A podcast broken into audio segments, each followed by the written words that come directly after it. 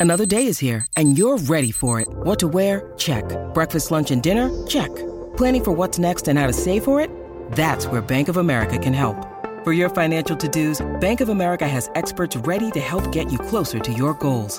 Get started at one of our local financial centers or 24-7 in our mobile banking app. Find a location near you at bankofamerica.com slash talk to us. What would you like the power to do?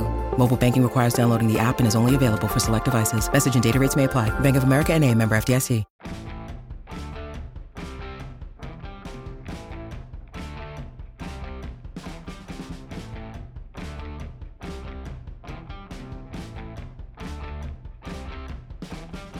What's going on, everyone? Taylor Kyles here for CLNS Media, coming at you on the best damn day of the week, where Alex and I talk about some college football. This is Pats Daily, brought to you as always by our friends at FanDuel. More from them in a moment. But you might notice there's someone else in the chat who I am going to address. So obviously, we have the Shrine Bowl just wrapped up with the Senior Bowl last week. So it's never too late to recap some of these guys, get some potential Patriots fits, and also Damian Parson of the Draft Network does an incredible job breaking down all these prospects on the scouting reports. I used a ton when I was trying to do my little write ups. Uh, I reference your work all the time, man. I'm so excited to have you on, Damian. How you doing? And how was Mobile? I know you just got back. Yeah, man, I'm doing good, doing good. You know, uh, kind of trying to catch up on some sleep the last couple days since returning back.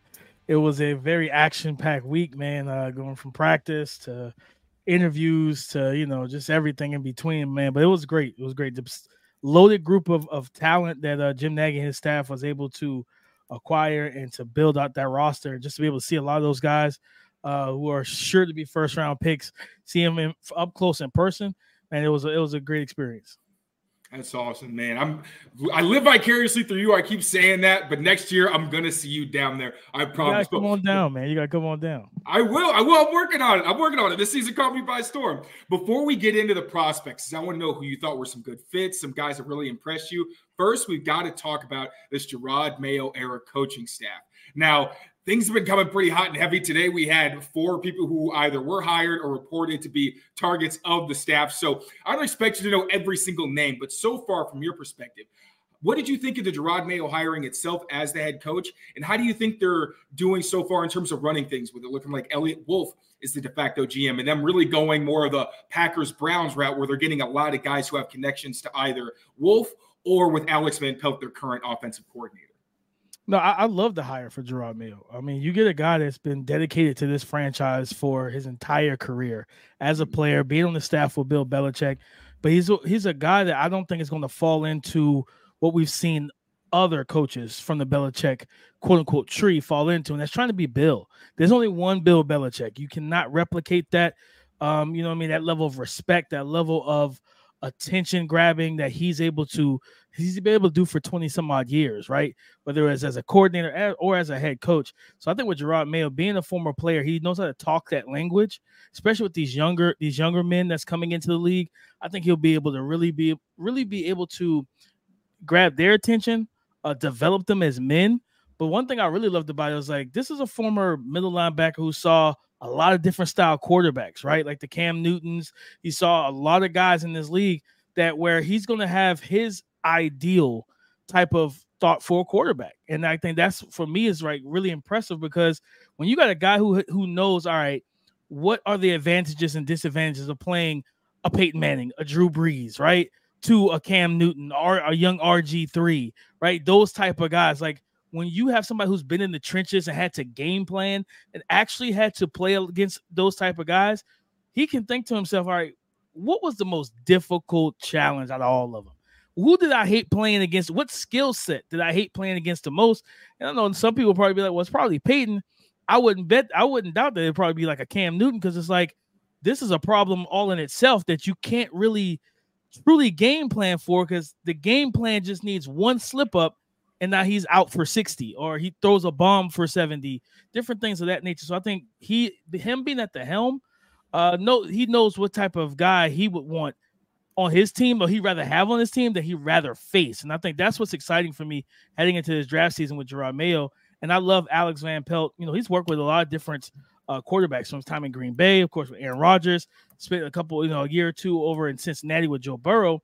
But even recently, right, with um with Cleveland, I think what's what's special about what happened in Cleveland, he saw four different, like three or four different quarterbacks: Deshaun Watson, DTR, uh, uh, Walker, and then of course Joe Flacco. And it's like, man, those are different style guys. And him being able to still be able to help coach, get these guys prepared, I think that's going to be that spells good. Uh, you know, feels good going into New England, um, heading into the draft season. So just to go back to everything you said though about Mayo and the quarterback, sounds like you think they're going Jayden Daniels at three. I do. I do. I think. Okay. I, I think Jayden Daniels is the right play uh, here, and I, I think I, there was a quote. I think was it Kendrick Bourne maybe, who uh, made a quote talking about kind of talking up uh, Jayden Daniels, how much you know he he loves his game and appreciates his game. And I think you know at the end of the day, we see it right with you went the Tom Brady's a unicorn, Peyton Manning's a unicorn. To me, Drew right. Brees is a unicorn. Those guys are just different, and you don't find them every day. You know, no matter how many pocket passers come into the league, this is a running man's game now. So you need a guy that can create for you when the scheme doesn't allow him to be successful, right? Like when the receivers are plastered, the old line's starting to leak. You know what I mean? There's cracks in the, in the foundation. You need a guy that can create with his legs and either create as a runner or just create second reaction opportunities and win those for your receivers to then it's a scramble drill. And the defense, as we all know, we see it every Sunday with these mobile quarterbacks. Somebody in coverage that's closer to the line of scrimmage gets antsy. Like I get to get a hit on the quarterback, forget that they're supposed to be in coverage, let their guy go free, and then that quarterback gets the ball out. And I think Jayden Daniels, he has arm talent. This and I've compared his straight line speed and acceleration to Lamar Jackson. We have I, I don't think we've seen a guy with this level of burst as a runner since Lamar Jackson coming into the into now Lamar Jackson, of course, has the pacing and change of direction like a running back or receiver. So that's a little different. But just straight line speed, you pop on the, the Alabama tape. Like Alabama, he's outrunning some of the best DBs and defenders in the SEC. So I think Jayden Daniels absolutely would be the pick for me at three. And I, I, just wanted to say too, huge fan of what you guys do at the Draft Network. You're a massive, massive help to me. I feel like I'm talking to a, a celebrity here, uh, getting a chat with you. So just, just one more on the quarterback. Obviously, every I agree everything you said about Jayden Daniels. I've said the Lamar Jackson stuff too. Uh, Drake Maye can move a little bit. You know, he's hardly immobile. He's not. Yeah. Jayden Daniels either. Are you saying Jayden Daniels at three because you think Drake Maye's off the board at two? If they were both there, would you still go Jayden Daniels or is Drake maybe maybe a better fit for what Van Pelt wants to do? I think, yeah, I'm definitely saying Jayden Daniels because I think that Drake Maye's gonna be off the board by pick two. But hypothetically, no, yeah, if, if they were still there, which way would board, you go? Yeah, yeah. If they're both on the board, I'm taking Drake. I, I love Drake Maye's game, okay. arm talent, accuracy, ball placement. He's got some hero ballish tendencies, but that's because UNC just wasn't a very good team, right? Like he had mm-hmm. Josh Downs last year. Um, and, and, like the you know, he had Tez Walker this year, but Tez wasn't available until like week seven because the NCAA thing. You know, Bryson Nesbit, who's actually a, a, talented tight end, but like the offensive line, the run game, you know, run game started getting going this year with Omar Hampton, but like the offensive line was leaky, didn't have a great defense that would kind of help him and complement him. So he definitely kind of fell into some hero ball things, but you know, we see I think Jordan Love is kind of mastered the fadeaway throw, the fadeaway jump shot, as I call yeah. it. And Drake Maye does the same thing. I think he had a throw like that against Clemson on a deep over from the backside where he just kind of fades and just drops it right in the bucket to his receiver. This young man can make every throw on the field. And I think for him, you know, the main thing is like that Phil Longo system that he kind of grew up in. Um, especially same thing with Sam Howell. The footwork is going to be a big thing for him. Getting these guys to not overstride, making sure that you're not super toesy in the pocket, that you can step – and you know throw and get that torque of your torso keep the front side shoulder uh, closed and everything. Like just do the things necessary to to make sure that you're putting the ball right where it needs to be. But i think this is a big ball of clay. And like like you said he's not immobile. Like he, i'm pretty sure he's probably gonna run four six. I would not mm-hmm. be surprised if he hits four six. I wouldn't be surprised if he hits like four five eight because he's got open field speed. Um and i just I, I think this is a guy i know the Justin Herbert comps are out there I don't like that comp because Herbert has some crazy arm talent. I don't think his arm is there with Herbert's, but he's got a very strong arm to make all the different throws.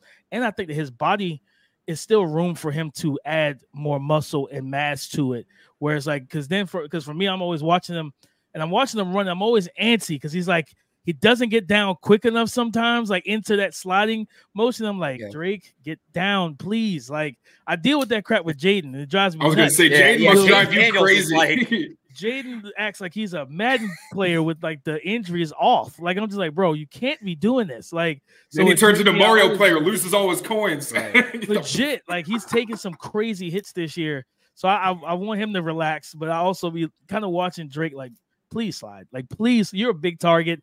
You're six four, almost six foot. Like, dude, you're a big target. Please get down. You know what I mean? So I think if if you're at three and if something crazy happened, um, and both those guys are available, I definitely think Drake Maye will be a better fit for the Van Pelt system. But I think okay. you're good either way.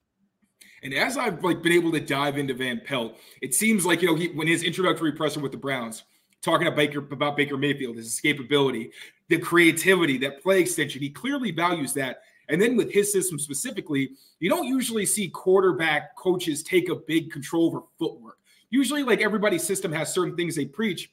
I'm seeing Van Pelt was saying, like, no, I respect everybody else. I have footwork that I want them to do my way, and we're going to do it because he has that West Coast system, mm-hmm. very big on the quick passing game. You want that ball out in timing, and he said uh, more like Metal- uh, Mozart than Metallic, so he wants that clear rhythm. So quarterback makes all the sense in the world, especially you got him, you got Ben McAdoo, you got TJ uh, TC McCartney. I'm sorry, who also has experience coaching quarterbacks and was a quarterback himself.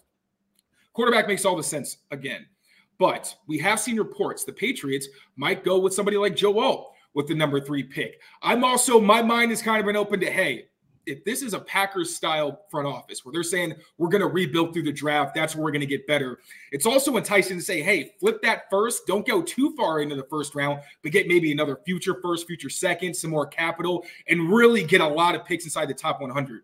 So I'm curious your thoughts on some alternative routes they could take. Do you think it would make sense for them to go Joe Alt, considering, you know, with Mac Jones, for everything he did poorly, he also had a rotation at tackle, and you need somebody who can kind of give you that consistency. Or what do you think about maybe not taking a player with that pick and trading back a little bit, like I said, and getting yourself some more capital with there being so many positions that this team needs to fill? I mean, if they want, if they if they decided to go pass on quarterback and go back best player available, um, I think especially best player available at need, right? So you got two big needs right now. Often, well, three quarterback, receiver, offensive tackle. Almost right? all. So like. you and you're at three, so you have a, a, very you're in a very great spot. I think if you decided to say, you know what, this is a super deep receiver class, we can get some impact players rounds two and three for sure.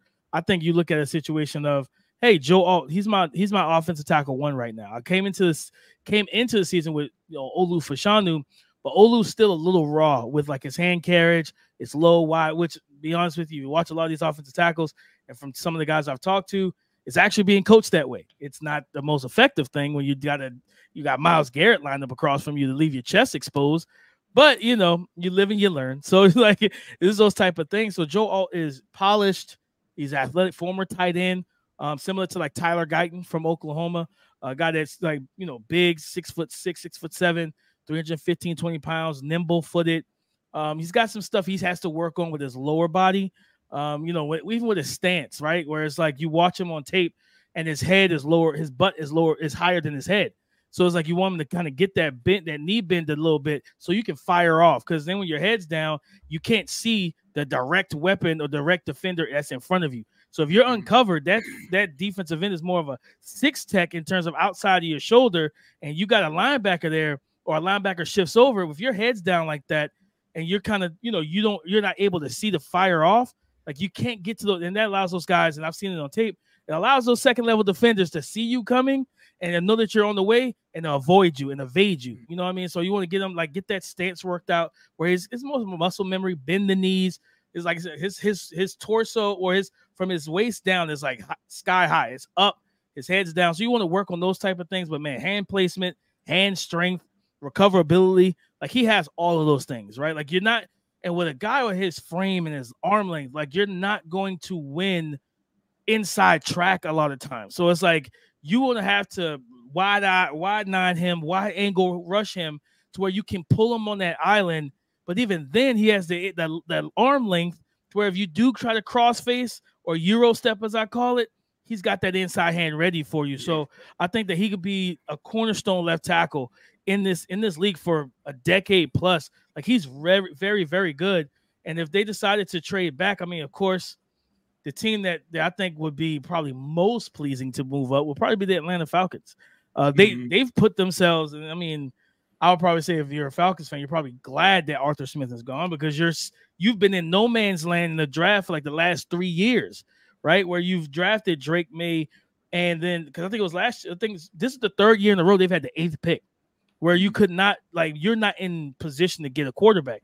So if they wanted to say, you know what, let's trade back, get a king's ransom because moving up from eight to three for a quarterback, oh yeah, you, you're gonna have to mm-hmm. give up a lot of return. Rob him, rob him blind. First, send me a player, give me a, a, second round pick. You're gonna have to send some things for me to even pick up the phone. You're going to have to send it through text so I can read it and make sure that you know what I mean we're on the same page. None of those green bubbles either. I want the blues. so it's like you know if the Patriots really do want to just build through the draft, you can go ahead and stash draft capital. You can look and say, you know what, maybe we pass on a first round quarterback, right? And maybe we look at a Spencer Rattler in round two. Uh, maybe we look at some of the quarterbacks next year. When you think about the Quinn Ewers, the Shedeur Sanders, uh, Jalen Milroes of the world, those type of guys where you say, all right, Mac, we're going to give you protection and weapons.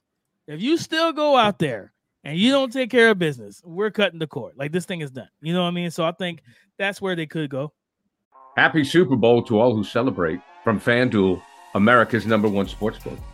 FanDuel has so many ways for you to end the season with a W. Not only can you bet on who will win Super Bowl 58, but FanDuel also has bets which players will score a touchdown, how many points will be scored, and so much more.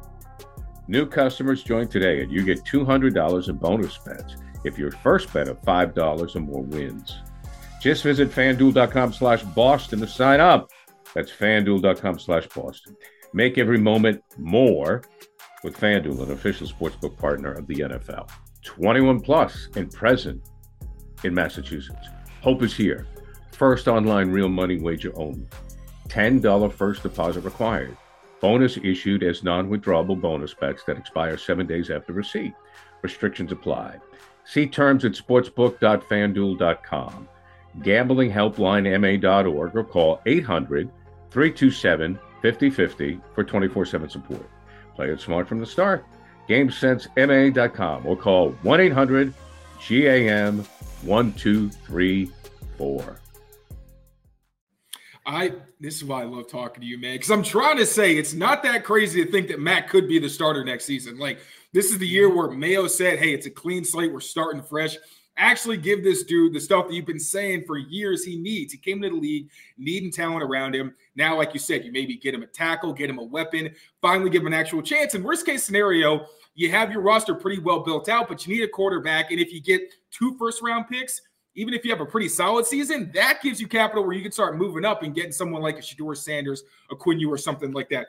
I love that a lot. Uh, Alex, anything else you want to ask before we move on to the prospects? Because I feel like I could keep going, but I, I got to show some self control. Well, I, I, I mean, to, to get into the prospects, I you're talking a lot about tackle, and I'm somebody who wants to see them make the pick at three, especially if it's a quarterback. I look at that 34th pick and Maybe it's moving up back into the back end of the first round. Maybe it's moving back a little bit from there, and that's how you accumulate extra picks. But I see that as a sweet spot for a tackle. And there were a number of guys at the Senior Bowl that are kind of in that call it 20 to 50 range at the tackle position, who I think would make a lot of sense for the Patriots. So among that top group uh, of tackles, who stood out to you in Mobile?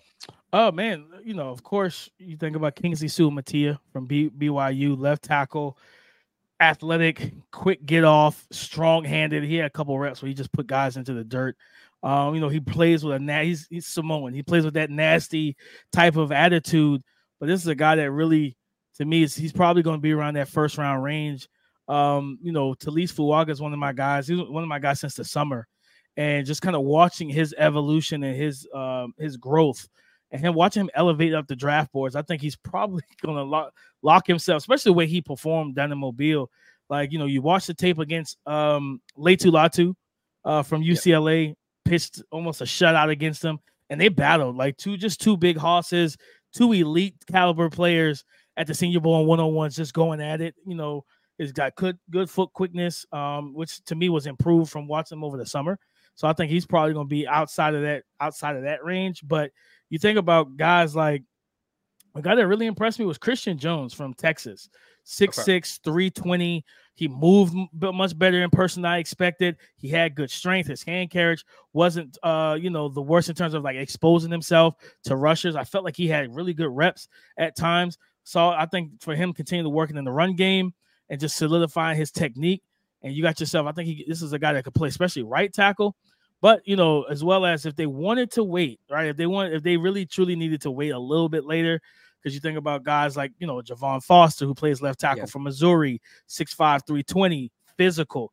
I'll never forget watching him go up against his teammate Darius uh, Robinson in kind of a run blocking, and it was just like the level you could tell these guys knew each other. Like the level of physicality at the at the point of attack as collision players. It's like that's what you want to see. This is a guy's going to bring a type of attitude in terms of the run game to your offense. He can play some guard if you want him to, but I think that he's capable of playing tackle, whether that's left or right. But I'm gonna th- I'm gonna throw out a name, and unfortunately, he won't be able to do anything this draft cycle because of an injury, and that's Yale's Kieran. I always mess up his last name. Uh, I always mess his last name. Amegadjie, 6'5, 320, athletic, powerful, good arm length. talking about guy that pops off the ball at the snap, gets vertical in the run game. He loves to pick off those second and third level defenders, athletic as a puller. He could do a lot of different things. And it just it sucks because he was a we everyone expected him to be down in Mobile, but he had I think it was a quad injury or something like that uh, that took him out for the rest of the season and then the draft draft cycle. But he should be ready come training camp and everything. But if you if you have to wait, if you're able to, if you needed to grab a guy, like I said, third round somewhere in there, 100%. This is a guy I'm taking the flyer on. This is a guy I really believe in. I know people love to, you know, level competition. And it's like, yeah, yeah, but you look at the, the ability, like, you know what I mean? And you look at what does he bring to the team and what can what can I teach you? What can't I teach you? And you know, if it's some just some technical things, what's the thing that's probably his main thing is just hand, you know, hand techniques and stuff like that, punch timing and whatnot. I think that's where you go. You might hope that Troy uh, Fautanu from Washington yeah. who pulled out of the Senior Bowl. Uh, Jim has told, told me he has over 34 inch arms, so he passes the passes the NFL threshold. This is a guy that, to me, as much as people want to play him at guard, he can play tackle to me. And I think the main thing you want to tell him is he's a, he's an aggressive repeat puncher. Whereas, like just like boxing, it's like, hey, be controlled with your hands. If you once your hands land, grip and latch. He'll just keep punching, and so his hands will be a little erratic, you think about dealing with like veteran pass rushers in the NFL, the TJ Watts and all those type of Alex, even the Alex Highsmiths and those type of guys, they're gonna they're gonna clear your hand. So you want to get him to kind of just settle down. But talking about athletic, foot speed, powerful. He plays with such a nasty attitude. Like one of my favorite offensive linemen in this class. So a guy, another guy, uh, another guy, I'm just curious about because I also think he has that nasty, and that's always something I look for. Like who was Taylor, we text each other. The guy from Georgia State who yes, said like he's yep. like I'm, I'm not your bitch or something in the middle of the drill. Like, yeah, all right, he's on my list. Love that. Um, but uh, Patrick Paul, I thought mm. showed up with with a whole lot of nasty. Um, maybe didn't have the best week, but I, I I'm curious. You know, in person, you obviously got a better view of it. For me, maybe didn't have the best week result wise, but all the individual pieces I think you want to see from like a day two tackle, I thought were mm. there. No, hundred percent. Like I remember watching him uh in individuals. Like it, it was about to be, I think, one on ones, and he was just kind of working on his pass set. And the the amount of explosiveness that came out of this guy for six seven three fifteen, it was incredible. I was kind of in awe watching him. I was just like, he shouldn't be able to move like this. Like he's big, he's physical, he's gifted. There were times because him and um, Oklahoma's tackle Tyler Guyton, they were on the same yeah. line on the same team. So I remember like sometimes like walking up to the old line group and I'm like, I have to look clearly to make sure I'm looking at the right guy because you see two, they're almost the exact same height and build. And then they're both their helmets are red. So I'm like, wait a minute, you know, I had to look at them clearly. But I think he had a solid week. I think the main thing with him is that his hands were always so raw to where it's like, man, if you fix that and you hone that in, you got yourself a tackle for the next 10 years. Real quick, how much of that has to do with like the hug technique that he uses? Because I was mm-hmm. curious. It felt like he kept giving up so much ground, and it's like, well, yeah, that's part of what you're doing is you're conceding that, but it also felt like he was getting moved a bit too far, which could be problematic. Yeah. So, how how much of that was the technique, and how much of it was just he needs to do better executing it? Uh, definitely a technique is a big part of it. You know what I mean? Because like I said, like they're they're coaching these kids at offensive tackle. They'll use what they call either the uppercut or um, the forklift maneuver, where it's like you bring your hands from low to high because they're teaching them if your hands are too high, you're getting your hands knocked down. I'm like, well, counter to that, you bring your hands low, you're still getting knocked down because you're not ready for the fight, right? Like, so it's just like I always compare offensive line, D line exchanges, and then corner and receiver exchange at the line of scrimmage to boxing.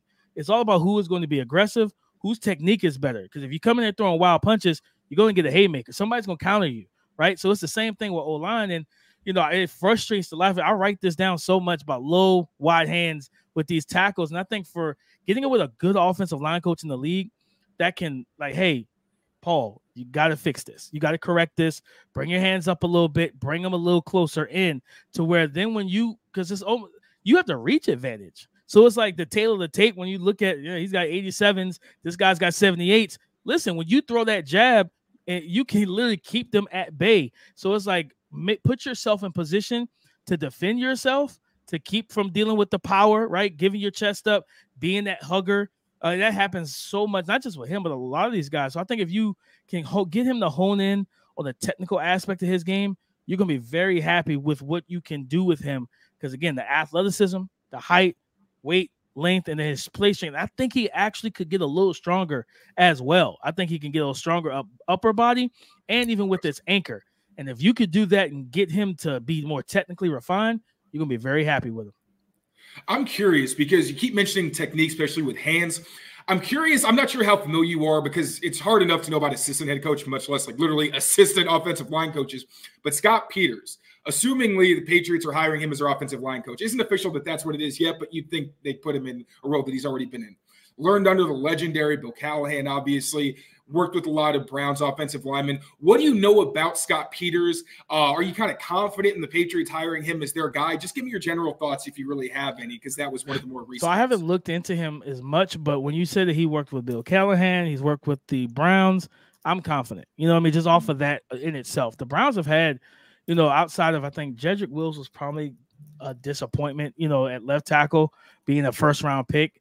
But when you look at the rest of that line, like they played well. And then they would, I remember there were times they would rotate guys because of injuries and still run the ball without Nick Chubb, pass protect, allow Joe Flacco, who's not the most nimble, he's not a spring chicken anymore, right? So you're allowing him to be able to drop back, sit in the pocket, climb, and just uncork bombs to Amari Cooper and, and you know DPJ and different things of that, and get the ball to David Njoku. So with a guy with that type of experience and under the tutelage of some of the one, especially Bill Callahan, one of the better offensive line coaches in the NFL.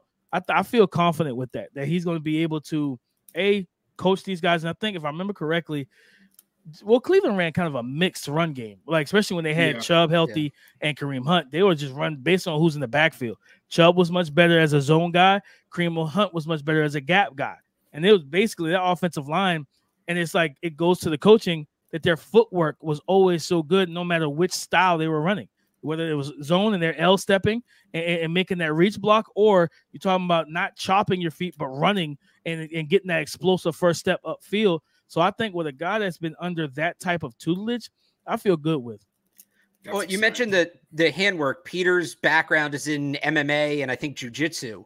So you would think that he's maybe a guy that if you get one of these guys where the the hand placement is the mm-hmm. big issue, it seems like he would be the perfect kind of coach, right, to fix something like that. Yeah, hundred percent. It's, it's it's very you know any con- any hand to hand combat, like you know, understanding how to where to how to protect right. yourself, where to put your hands is so important.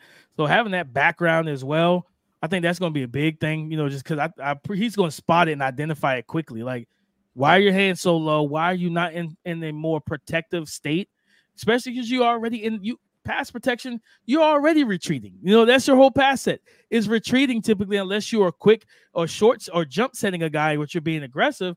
But typically, if you're vertical or um 45 degree angle setting the guy based off of the drop of the quarterback, man, you're you're already in a retreat mode. So it's like you don't you're already in that spot. You don't want to have your hands down, right? Like it's just like a boxer backing into the corner and not having his hands by his face to protect from from a hook.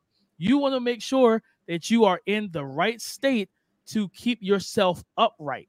Because then when you start punching late, or punching early, like you like punch timing is key. I got uh, you never want to punch early because you can't you typically can't recover from an early punch because once you punch early and that guy sw- swipes you, you're clearly you're beat, right? It's just like a DB, like you know if you shoot the inside hand and press and the guy double hand swipes you inside, that that inside hip locks and now you're beat. He stacked you easily, so it takes so much time and so much more physical nature to be able to turn your hips out of that and recover. It's the same thing, but one guy I would I would say if they were to pass on tackle and maybe get aggressive and try to move back up if they wanted to, Amarius Mims for Georgia.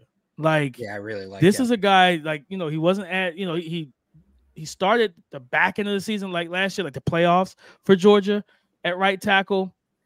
He was supposed to start all this year, but he battled. I think it was an ankle. He got uh, hurt. I think it was a South Carolina game. It was like a muddy rain game, and I th- can't remember if he slipped or someone fell into him, and they missed him for a couple weeks, probably about a month.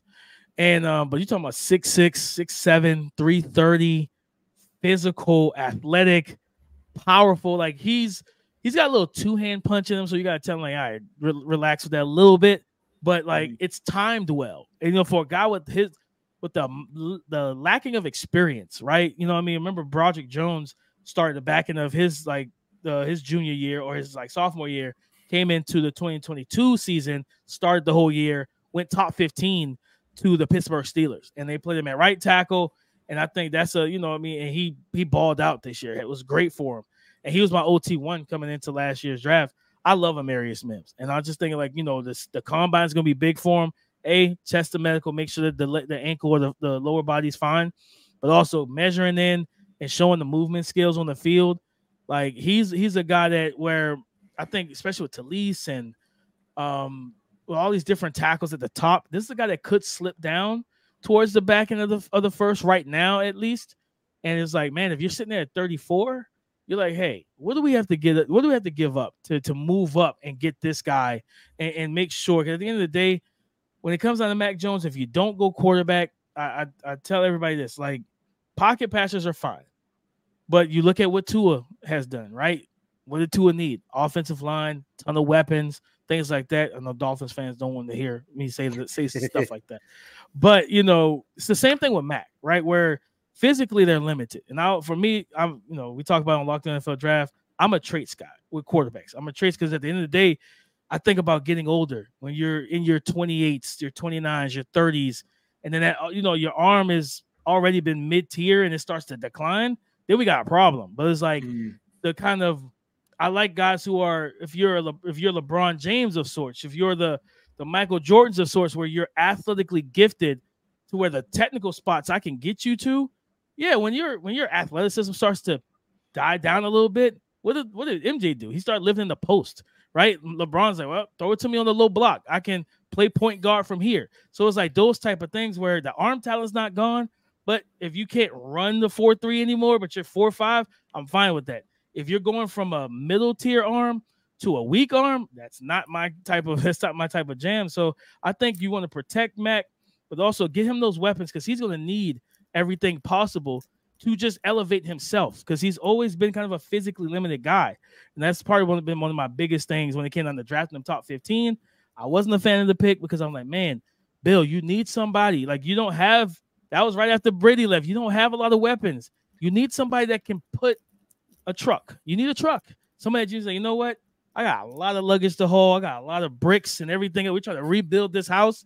I need somebody I can throw those things on, close the hatch, crank it up, and we can roll. Right. And it's going, it may take time to build the house, but I got a guy that's going to be able to carry all the equipment, all the instruction, all the, everything I need, all of those things back to the spot so we can rebuild this this franchise.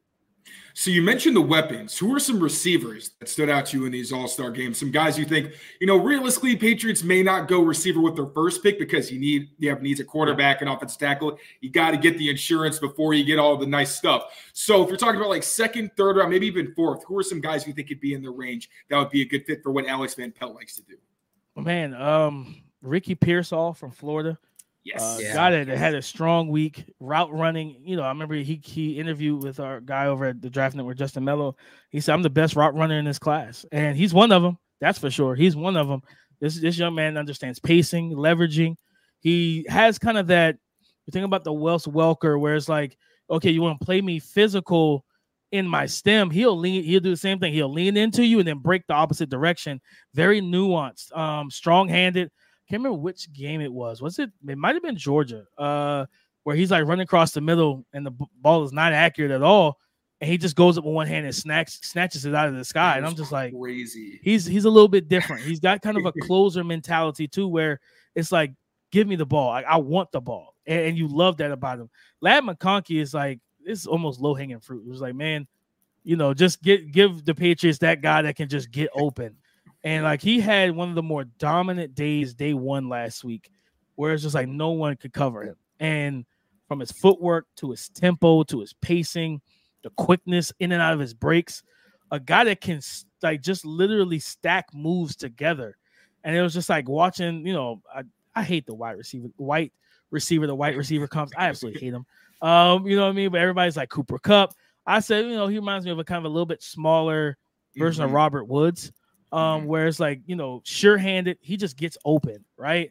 Um, another guy, Jamari Thrash, and um, just watching yeah. him he had probably he had a touchdown and on the day on day three of practice off of the best throw in my opinion from Spencer that Rattler. Back shoulder, yeah, back yeah. shoulder mm-hmm. in, in, the in the in the corner of the end zone, right at the pylon against tight coverage from DJ James, and just watching him run routes like this is a he reminds me of Jayden Reed coming out from last year, who had a Ooh, good yes. Senior Bowl. You know what I mean? And yeah. just I think he might be a little more nuanced as a route runner, where the the phrase is, you know, you make everything look like a fade until it's not and he knows how to do that. He'll get he'll sell a takeoff and then stop on the dime and cut back inside. You know, what I mean, he's he's quick twitch, quick footed, and he actually showed more speed. Me and Keith talked about him uh, leading up, and I was like, he reminded me more of a quicker, more explosive Jakobi Meyers. Whereas, like, you know, you got a guy like this who knows how to get open, but isn't afraid to play the ball to catch point, is tough, is physical, and he's a team team first type of guy. Like that that's the type of guy you want. I mean, if you deal with, especially like you know, think about second round, Brendan Rice. If you want to get that big X, like guy that had a, a, a good week.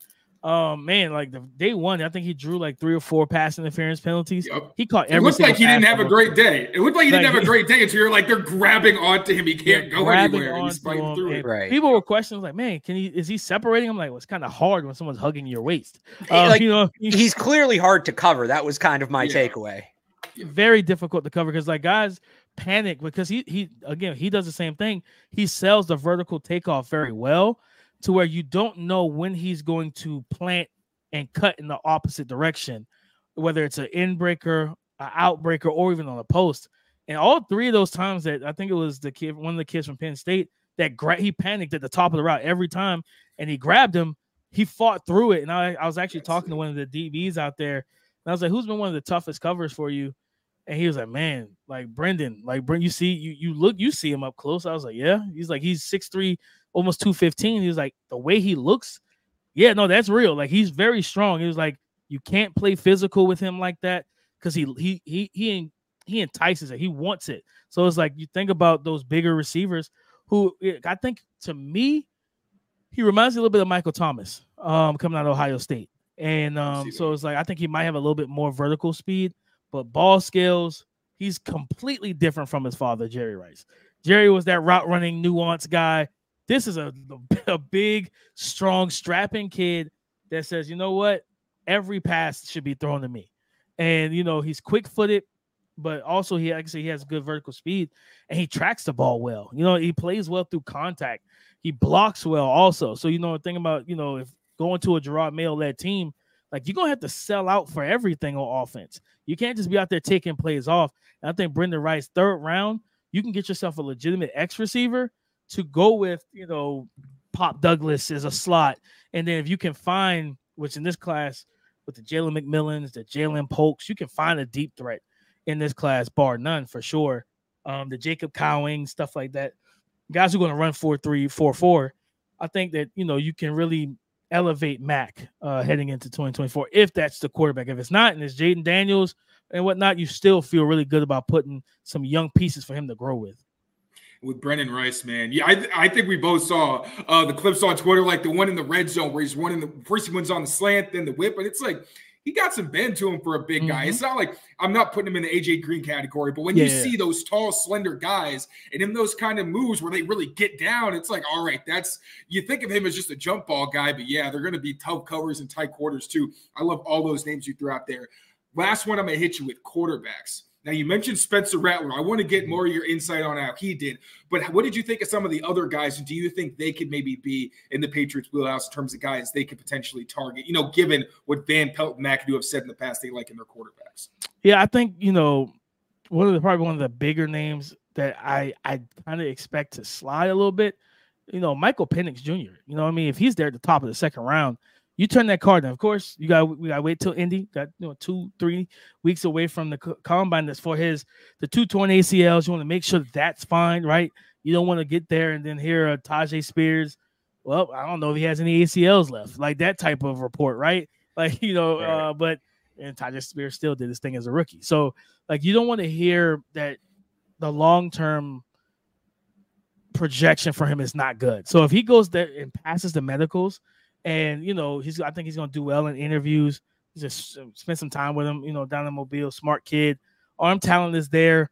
Uh, pure. He's he, he's a pocket pass. He still has mobility. He's not the athlete he was prior to the ACLs, but he can still move and get you five to seven to eight yards and still keep the chains moving if you're playing man to man and you don't really close them in. The main thing with him is kind of dealing with pressure, uh, where you start flushing him to his left, making him throw on the move, and that's where he's not as comfortable. But you know, you're talking about being able to protect him. If you were to pass on quarterback, you go Joe Alt round one, and you get this kid, you know, this young man in the top of the second round. Everything cleared. You feel good about it, and uh, I think he had a solid week. He didn't have, you know, he, I wanted to see him come out and take over, but I felt like a lot of the quarterbacks just it took them a minute to to settle in. Right, it was like hey, I don't have Rome Odunze and Ja'Lynn Polk and Jalen McMillan out here. Hmm. I have to learn these other guys, right? Same thing with Bo Nix. Bo Nix was probably, in all honesty, the, the guy I was least impressed with. Like, I, you know, yeah, he, he did solid in the game. Um, he's much better on the move, but for a fifth year starter, I still have questions about processing and reading defenses. And when you've started all five years in college, I don't want to have those questions. I can have those questions about JJ McCarthy because he's 20 year old, 20 years old, and you know Jim Harbaugh wanted to run the football like it was 1945. Like so, it's like you know you you expect to have those type of um, questions about a kid, young man like that because the experience and what he's been able to you know, see and do and what he was asked to do was kind of you know here and there, right? But for me overall, I think you know you look at Penix. I, I plus I don't think JJ makes it out of the top 25 to be completely honest with you. Um, I think JJ is going to be a top t- top 20 pick. But you know, when you look at you know, for me, Michael Penix and Spencer Rattler, Rattler had a he was the best quarterback all week. Uh, I felt like he settled down the quickest out of all the quarterbacks. Like really kind of got into his rhythm. And I just I one thing I do is I'm especially like live in person scouting at these events. I'm watching body language. Like how are you handling the ups and the downs? And it's like I remember he threw a pick in like team drill, and I watched for his body language. I was like, all right, let's see if he's gonna sulk it and he just was like, "All right, that's on me." You know what I mean? Like you know, kept his head up.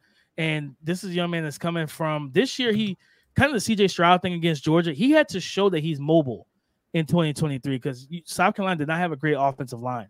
They couldn't protect him. You know, I think the first game they gave up almost 10 sacks to a bad North Carolina like pass rush. Like, so they got lit up all season, and he showed the ability to make throws on the run, evade, create for himself and then that was a good thing. So then when he is protected at um you know at the Senior Bowl, he's making quick decisions, getting the ball to the flats. He can work from under center. He can work the RPO game, work out of shotgun.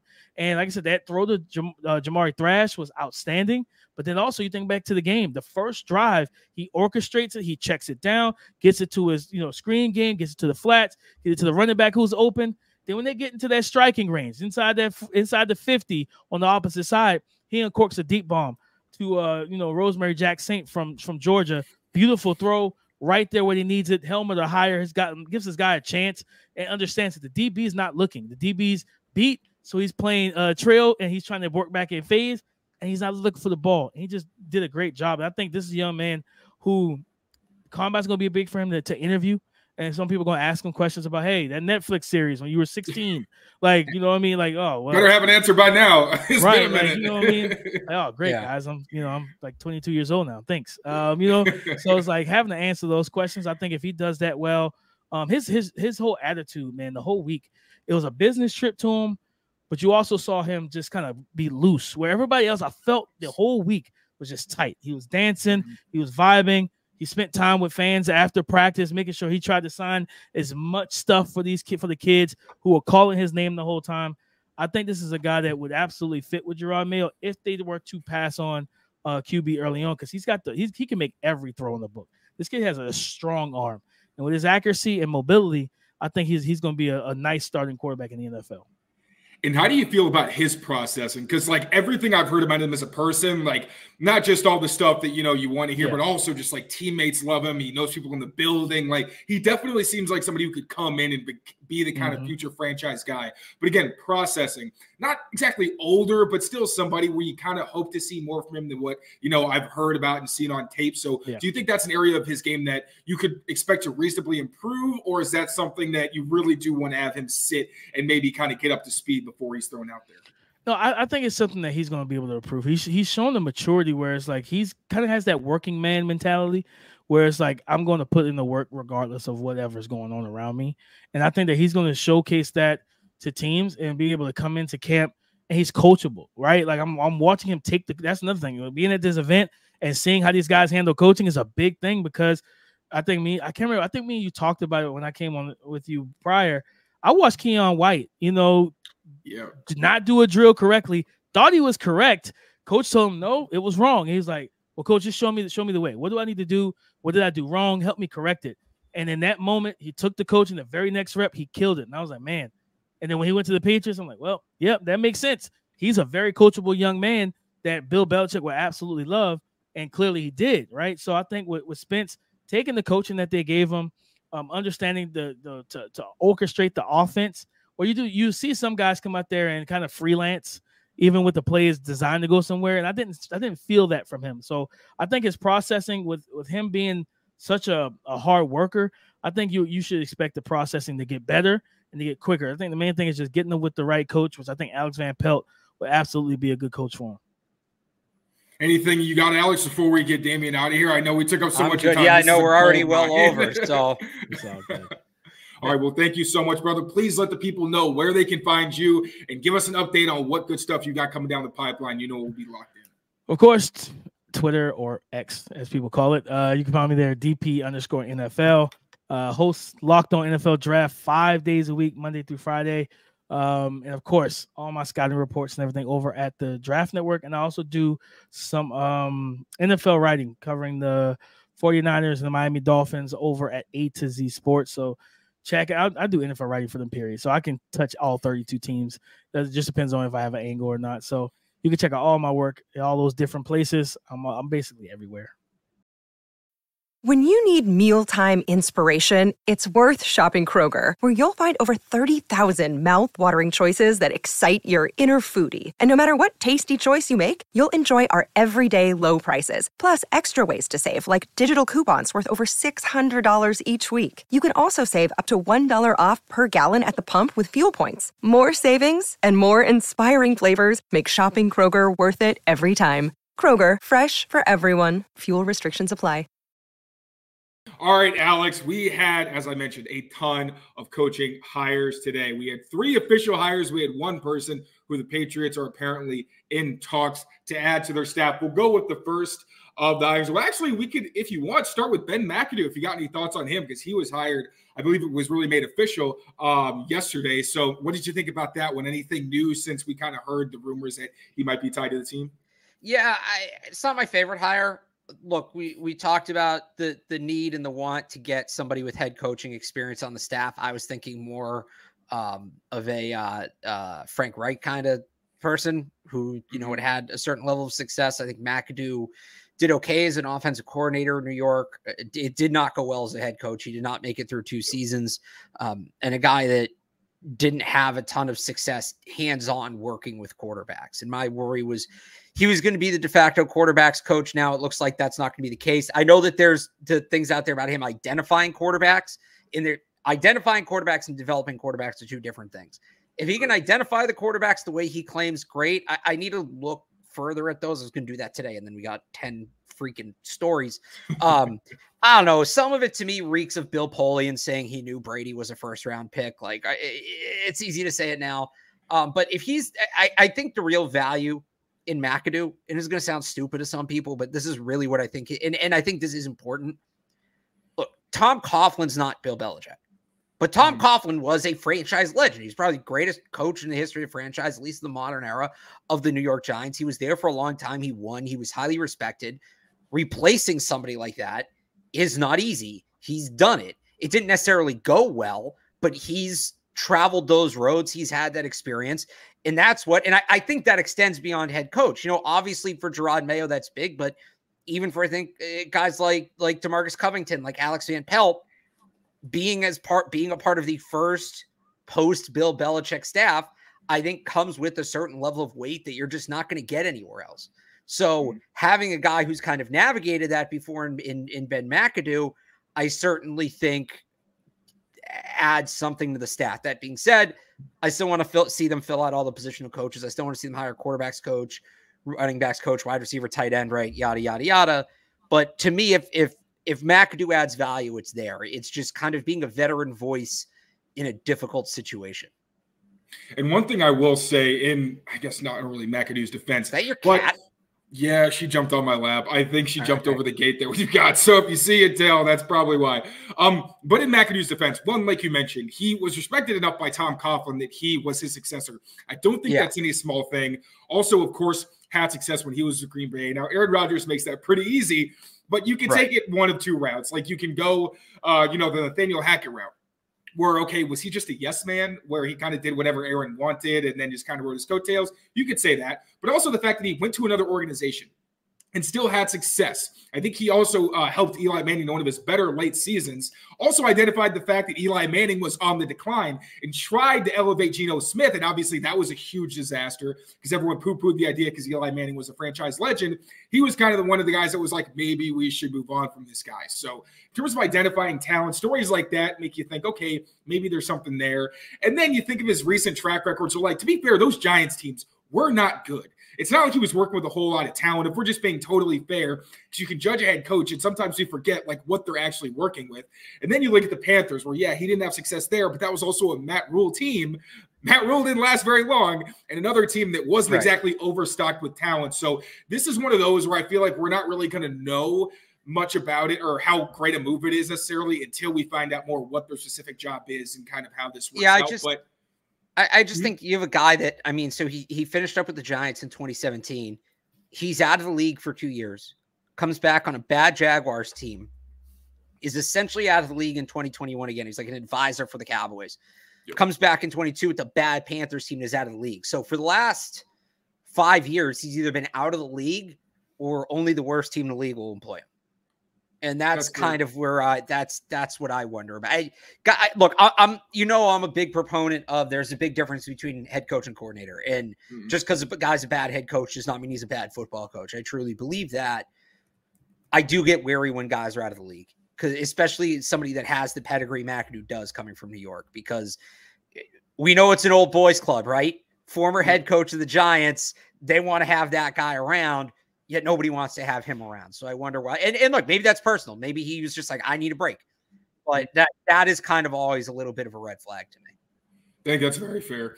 All right, moving on, we've got TC McCartney, former Browns tight ends coach, now is the Patriots quarterbacks coach. Now, one thing I'll mention here is that as Have I they officially earlier, like, hired him, or was that is it still just target? That was a report. I'm sorry, that was okay. a report. So not an official hiring. Good. Well, I mean, we've been on this for like 40 minutes. Stuff breaks. I actually didn't know. So yeah, no, no, no. I believe it's just been reported to this point. Um, they're targeting him or zeroing in on him, however they want to phrase it. Uh, yeah. The former Browns tight ends coach would be the Patriots quarterbacks coach. And again, with Alex Van Pelt, he clearly has a lot of say. Even when he was the offensive coordinator before he was the quarterback coach for Cleveland, he made it very clear that he wanted to be a presence, he wanted to be a voice, and he's got his own system. So I think McCartney would more just be someone who can kind of. And it's also important to remember that one, he McCartney never really got the chance to be the quarterbacks coach, although he has been it before, and he was the Broncos coach uh, for quarterbacks in 2019, where Joe Flacco was his primary starter. Obviously, Flacco had success last year with the Browns, uh, but this is his first chance to kind of go back to his natural position.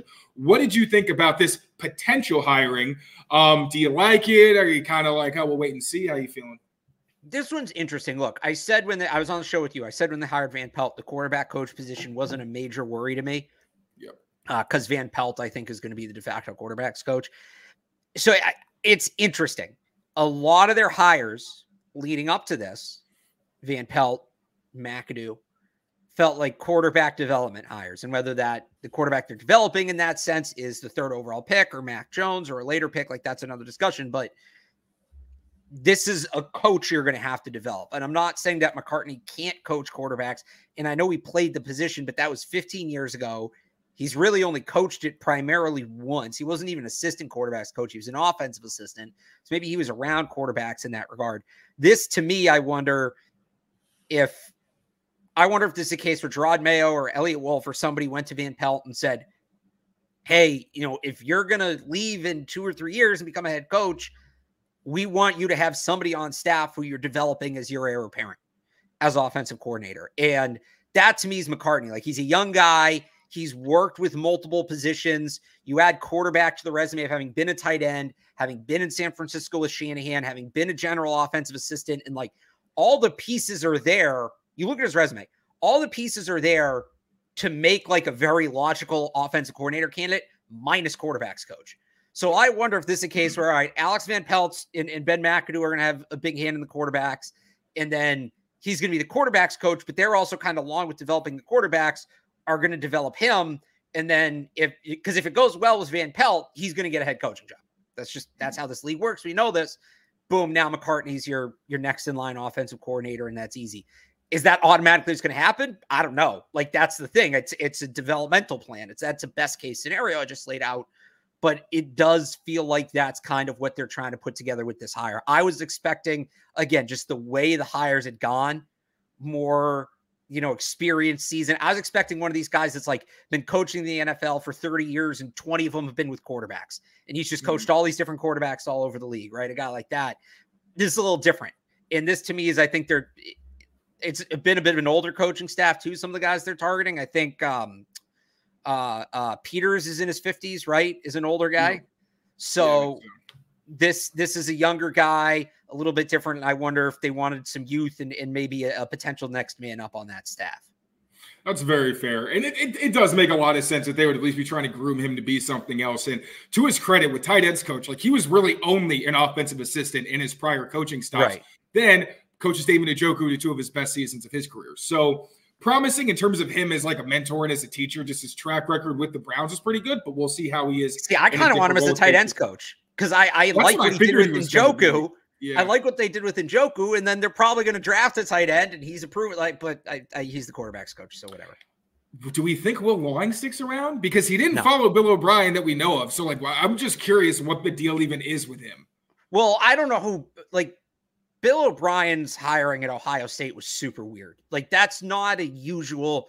They already had a full offensive staff, and then they basically just added him to a role that they already had filled. They double filled offensive coordinator. well, we'll see. Nothing's official yet, right. but you know, if he goes to BC, he's going to have to then build out his own staff at BC, and Will Lawing tends to follow him. So I would think Will Lawing goes there. Uh, my guess would be that spot is open okay. because he was a Bill O'Brien guy, and, and Mike Giardi kind of opined this earlier on Twitter, and he's right. I think they learned the lesson of hiring Bill O'Brien and not letting Bill O'Brien bring his guys. And if you're going to learn your lesson on that, you know, Will Lawing might be a super nice guy, but if Alex Van Pelt wants somebody else, Alex Van Pelt's going to get somebody else. Good point. All right, Alonzo Highsmith has been, it's believed to have a senior role in the Patriots front office. I don't believe we have a title exactly yet, but he was the former general manager of football ops at the University of Miami. Very, very good resume. He's had stops at some very good front offices. What were your thoughts on his hiring? First of all, certified badass.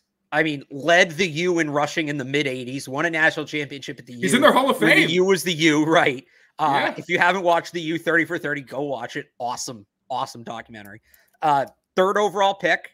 So a guy who knows a thing or two about the third overall pick, right? Which the Patriots need was a boxer for a little bit. He fought Mark Yeah. Gastineau and knocked him out. Like so, uh, uh, our friend Mike Kadlick is doing the, the Patriots coaching staff vibes, right? We may need to add uh, Alonzo Highsmith to the vibes check, even though he's not technically a coach. Black and white picture of him throwing a jab. No, it's in color. It's in color. I saw him. I, I saw Oh, that pictures recent. of him fighting. Uh, well, I think it was like late '80s uh, or, or uh, late '90s, but um, yeah, he's a really interesting hire because he was doing a lot at the U, and the U had a good couple of years, especially in terms of recruiting. Uh, obviously, has the familiarity with with Wolf. Was with him in Green Bay. Was with him in Cleveland. Uh, the the staff definitely has former players kind of that box checked. Front office, you, and look, I it's nothing against Matt Groh and Eliot Wolf. Yeah, a bunch of nerds. Like Cameron Cameron Williams played in college, but like you had guys that came up in scouting. You didn't have a lot of guys that had that high level playing experience. And I think that's important, even if it's a guy that played 20, 30 years ago. It, not everybody, I know like people say, oh, well, does that mean certain people? No, not everybody on your staff needs to be a former player, but you should have some. And so he definitely adds. He's a guy that's that's been around the game for 40 years. He's seen a lot of different football in a lot of different ways. I think having that kind of uh, experience, that kind of background, just as an advisor, and I think that's what his role was. It was like senior personnel advisor or something, or senior personnel executive. Good, good addition. Good solid addition. Agreed. Keep moving through these.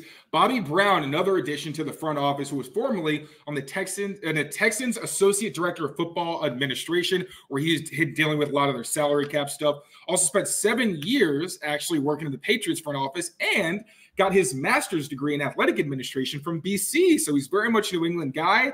Uh, what do you think about him? I feel like he's probably the guy we know the least about right now, other than the whole like salary cap background. Yeah, I, I don't think he's like a football football hire.